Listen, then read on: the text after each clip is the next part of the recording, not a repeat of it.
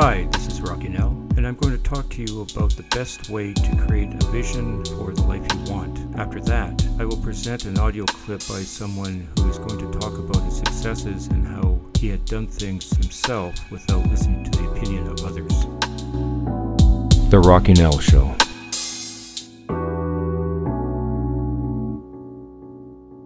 Creating a vision for your life might seem like a frivolous, fantastical waste of time but it's not. Creating a compelling vision of the life you want is actually one of the most effective strategies for achieving the life of your dreams. Perhaps the best way to look at the concept of a life vision is as a compass to help guide you to take the best actions and make the right choices that help propel you towards your best life. Why you need a vision.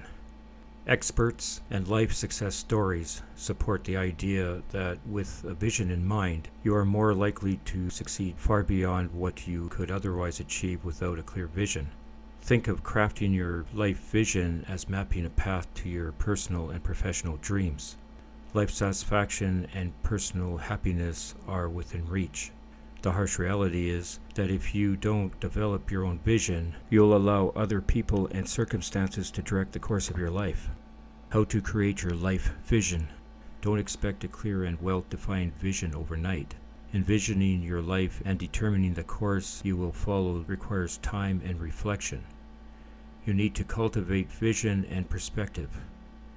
And you also need to apply logic and planning for the practical application of your vision. The best vision blossoms from your dreams, hopes, and aspirations. It will resonate with your values and ideals and will generate energy and enthusiasm to help strengthen your commitment to explore the possibilities of your life. What do you want? The question sounds perceptibly simple, but it's often the most difficult to answer. Allowing yourself to explore your deepest desires can be very frightening. You may also not think you have the time to consider something as fanciful as what you want out of life. But it's important to remind yourself that a life of fulfillment does not usually happen by chance, but by design. It's helpful to ask some thought provoking questions to help you discover the possibilities of what you want out of life. Consider every aspect of your life, personal and professional, tangible and intangible, Contemplate all the important areas family and friends, career and success, health and quality of life, spiritual connection and personal growth, and don't forget about fun and enjoyment. Here's some tips to guide you. Remember to ask why you want certain things. Think about what you want, not on what you don't want. Give yourself permission to dream. Be creative. Consider ideas that you never thought possible. Focus on your wishes, not what others expect of you. Here are some questions to start your exploration. What really matters to you in life? Not what should matter, what does matter? What would you like to have more of in your life? Set aside money for a moment. What do you want in your career? What are your secret passions and dreams? What would bring more joy and happiness into your life? What do you want your relationships to be like? What qualities would you like to develop? What are your values? What issues do you care about? What are your talents? What's special about you? What would you most like to accomplish? What legacy would you like to leave behind? It might be helpful to write your thoughts down in a journal or creative vision board if you're the creative type. Add your own questions and ask others what they want out of life. Relax and make this exercise fun. You might want to set your answers aside for a while and come back to them later to see if any have changed or if you have anything to add. What would your best life look like? Describe your ideal life in detail. Allow yourself to dream and imagine and create a vivid picture. If you can't visualize a picture, focus on how your best life would feel. If you find it difficult to envision your life 20 or 30 years from now, start with 5 years even a few years into the future will give you a place to start. What you see may surprise you. Set aside preconceived notions. This is your chance to dream and fantasize.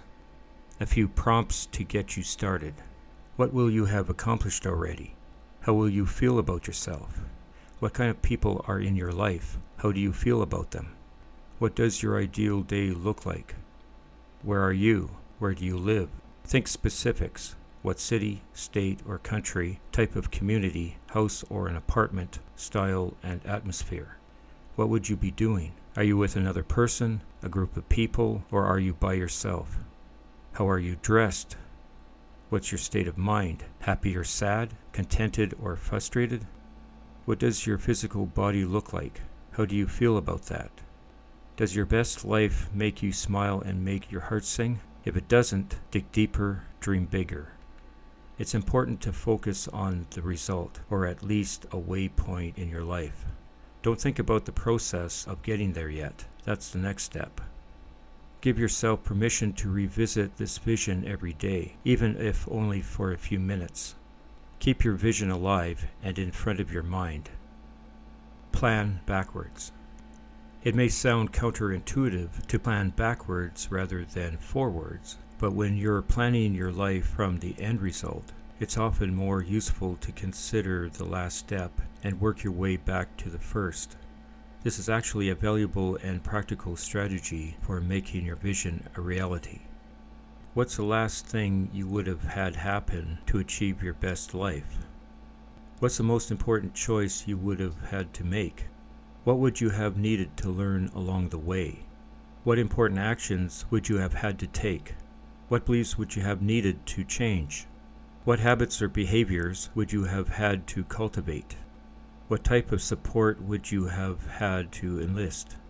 How long will it have taken you to realize your best life? What steps or milestones would you have needed to reach along the way? Now it's time to think about your first step and the next step after that. Ponder the gap between where you are now and where you want to be in the future. It may seem impossible, but it's quite achievable if you take it step by step. It's important to revisit this vision from time to time. Don't be surprised if your answers to the questions, your technicolor vision, and the resulting plans change. That can actually be a very good thing. As you change your unforeseeable ways, the best way you envision will change as well. For now, it's important to use this process Set your goals and take the first step forward, making that vision a reality. Feeling lost and out of control? If you aren't taking any action to turn your life now, chances are you will live the same routine for the rest of your life. Maybe life is uncertain for you now, but you're capable to take back control of your life. 74% hate their job in America. Now, this is not much different when you come to Europe the majority of people don't like what they're doing because they're really not doing it because they didn't have a goal and they followed this goal. They just aimlessly drift around and then all of a sudden there's a job opening, so they get that job because you have to work. But then when you work, it's a chore. It's work. It's not fun. So if you think about only a quarter of the people really enjoy what they're doing in life, that is unbelievable if you think about it. So I felt so blessed that I knew what I was doing. It's like a medical student that studies and knows he wants to become a doctor. You know where to go. And the same thing is also in politics. I remember that in politics, I had a very clear vision that I will be the leader of California. This is as far as I could go because I was not born in America, so I could not run for president. So, being the governor of the fifth largest state, of, I should say, the largest state, the fifth largest economy in the world, was for me really the ultimate title, the ultimate accomplishment in politics. So, even though people came up to me and says, "Why don't you go and run for something smaller? You're never going to make it." I ran for governor, and then two months later, I became governor of the state of California. Again, because I had a very clear vision what I'm going to do with California. So that's rule number one have a vision. Rule number two is don't listen to the naysayers. Don't listen to the naysayers.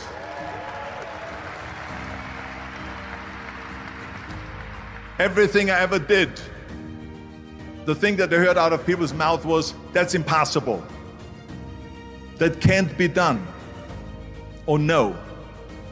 That is exactly what I heard, and of course, I proved to the people that it can't be done. So, whenever someone said to me, it can't be done, I heard it can be done. When they said no, I heard yes. And when they said it's impossible, I heard it is possible. I'm a strong believer of what Nelson Mandela said that everything is always impossible until someone does it. Well, I'm going to be the one, I said to myself, I'm going to do it and I'm going to show it to them. Maybe it has never been done before. That's perfectly fine with me. But I'm going to do it. And I did not listen to the naysayers. It's all about the hard work that you put in.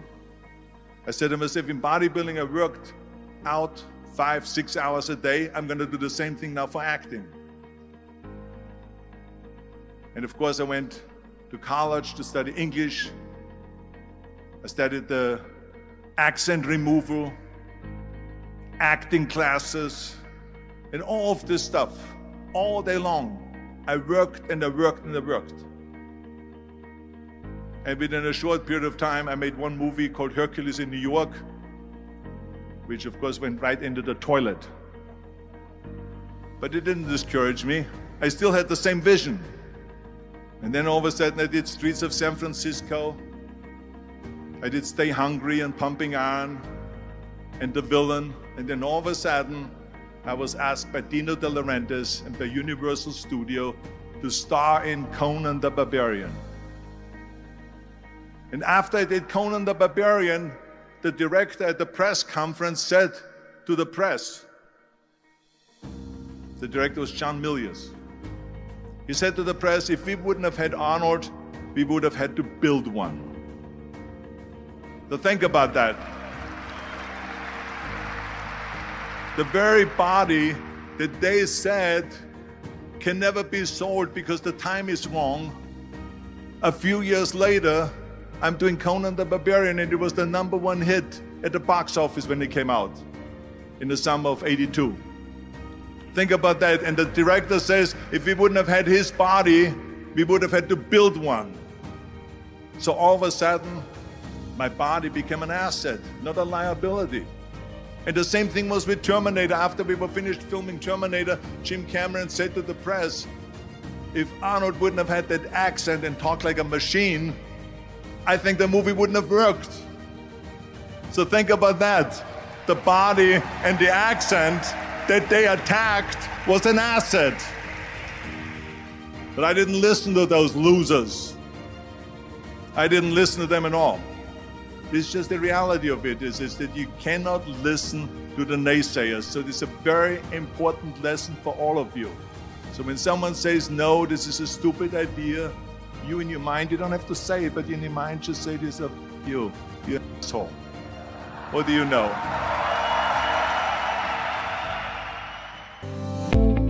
I hope you found this podcast informative. If you have any comments about this or the other episodes, please comment where available or send them to the Rocky Nell Show at rockynellentertainment.ca. I'll be looking forward to reading them. You can also hear the podcast from other apps go to www.rock103.ca forward slash apps, where you can download your favorite apps to your devices. Until next time, goodbye, everybody.